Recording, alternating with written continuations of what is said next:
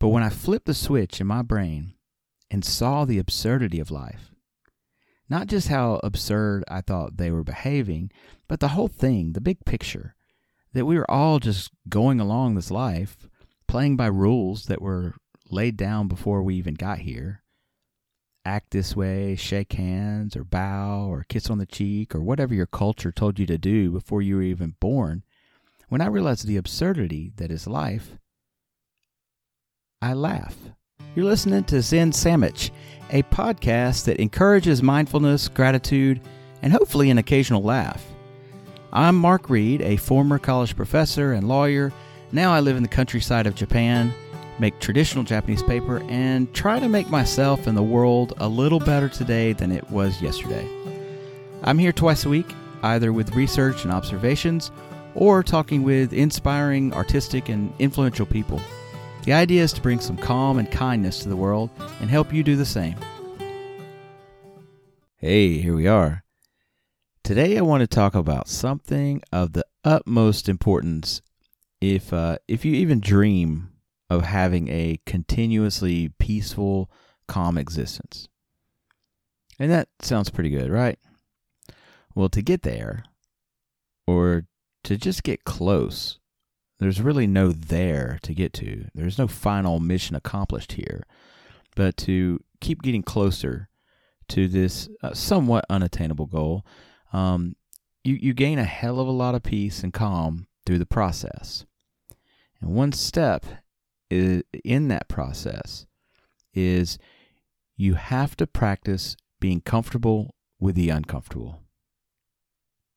And the focus today is going to be on the kind of day to day discomforts.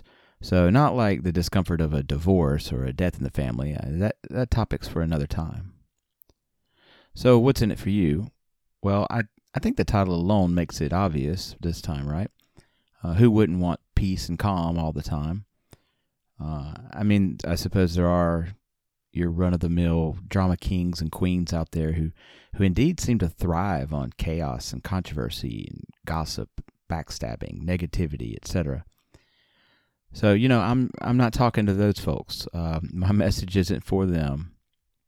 I love them as fellow human beings, but if you thrive on stirring up shit, you are, are likely to somewhat find fault or controversy in what I'm going to say anyway. But for the rest of us who don't thrive on that stuff, and would like to find peace, there is uh, there is usually some kind of chaos or controversy in all of our lives too, right? Even if we don't like it, there's always something. Whether it's a family member gone rogue in some disappointing way, or maybe your child is struggling at school uh, and you don't know what to do. Maybe you're juggling too many projects, or you've gotten in over your head with something personal. Whatever it is, we all encounter some form of chaos or controversy in each of our lives. Now, let me clear up something, though, at this point. What I'm advocating here is not a solution to your family drama or your personal problems. That's definitely a different show. And I don't mean a different episode of Zen Sandwich. I mean, that's a different show. Like maybe Dr. Phil can answer that. I don't know. Um, that's not where my expertise lie. But what I have studied and practiced and uh, and continue to practice, and what I can give you is uh, mental acceptance.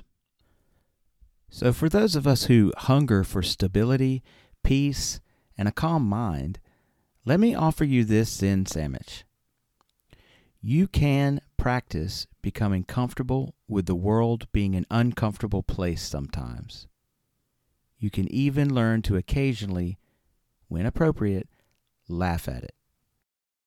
Okay, first let me pause here give a, uh, a long overdue shout out to Aaron Olding. Actually, Dr. Aaron Olding. Aaron is a, a uh, new supporter of uh, the show on Patreon. Thank you, Aaron. Uh, your support gives me, the show, the Zen Sandwich movement, encouragement to grow and reach more people. I really appreciate you being a part of that. Uh, and for those listening, if you enjoy the show, you too can help us grow for as little as three bucks at uh, patreon.com slash zen sandwich. Now, I started talking about chaos and uh, controversy uh, simply to highlight that there are some people who literally thrive on being a tornado or living in an emotional hurricane, so to speak. Uh, I can't help people like that. I want to focus here on a more micro level of discomfort, day to day uncomfortable situations. How often do we deal with the world by simply rejecting it? And when you think about the examples I'm about to give, you'll realize it is often out of a, a deeply entrenched habit that we have formed in our mind over time. From not wanting to face a particular experience like a job interview or, or something like um, meeting an in law or a friend of a friend for the first time that you don't really care to, to do, or whatever that, that might make you nervous, or, um, or wanting to avoid discomfort, like having to give a speech at work or school, or feeling like an outsider amongst a group of friends who they already know each other well, but you have to be there for whatever reason and and they don't know you while they laugh at their inside jokes that you don't get, we all mentally reject experiences like these, right? You know, let's say you're in that group and you start thinking, fuck these guys. These guys are assholes. or you blow off some responsibility like that speech at the office. And screw that, man. I I'm just not up for it. Maybe you get mad at yourself for making a mistake. Maybe it's a mistake you've made before, and uh, here you are doing it again. Damn, you dumbass, what's wrong with you? This rejection of our experience is frequently the source of our frustrations with other people. It's why we get down on ourselves. It's why we avoid hard stuff. It's why we sometimes turn to alcohol or smoking, whatever it is you smoke. We uh, we turn to social media or TV, to junk food. And let me be crystal clear about something else. As I always am on this program, uh, I am no saint. I am not a Buddhist monk. I struggle too. I often mention this because I'm not a TV evangelist. I'm not a podcast evangelist. You aren't going to catch me in a Jim Bakker or Jimmy Swaggart situation. Uh, th- that is, let's pretend this show became actually famous in some way and some paparazzi caught me. Um, I don't know. I, uh, I'm making this up off the top of my head, like losing my cool, losing my zen, uh, swearing at someone, maybe breaking something out of anger, breaking a remote control or something because the button didn't work. Right now, I'll be honest with you. It's very unlikely that you would see that kind of behavior from me. It's highly unlikely. But is it out of the realm of possibility? Well, no, it's possible. I, I am a human being. Just like anyone listening to this, I was conditioned as a child to behave in a particular manner and respond to situations based on how I saw other grown ups respond in similar situations. And that conditioning, that programming, is still there in my brain. But over time, through daily practice and study, and yeah, some occasional meditation, I have unlearned a lot of that stuff. What I'm trying to convey to you is that I am on the same journey as all of you. And whether we choose to go down this path or that one is ultimately up to our own consciousness. And that brings me full circle back to the aim here. And I call it an aim instead of a goal because there is no getting there and being finished. This is a practice. It's just something you do every day, and you just keep doing it until it becomes who you are. And here it is. Here's the key the practice is to face everything and to open up to it, to see the beauty in the moment, even in the parts you normally reject or dislike, to love the parts of yourself that you usually want to change Imagine you could be in a room of people that you normally dislike and be compassionate with them, to actually see their beauty and power, to love them, just as smelly and annoying and loud as they are. Love every experience, every moment, just as it is. When you change your mind, your perception, you change your reality. That bears repeating.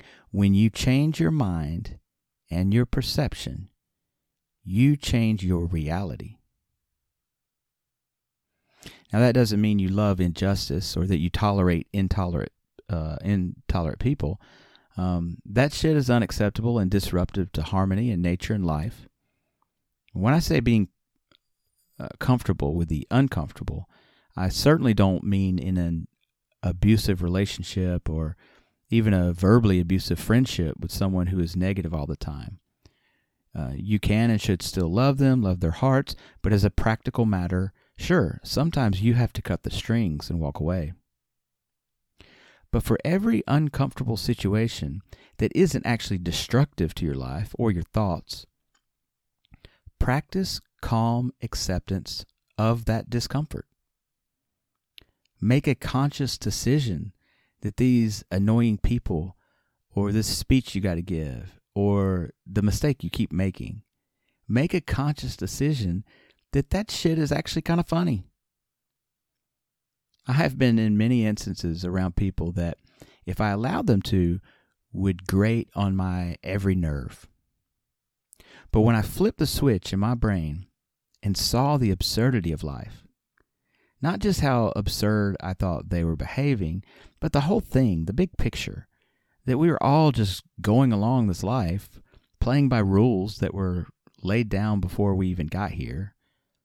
Act this way, shake hands, or bow, or kiss on the cheek, or whatever your culture told you to do before you were even born.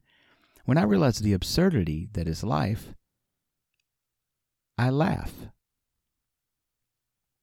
And it's not an uncomfortable, nervous laugh.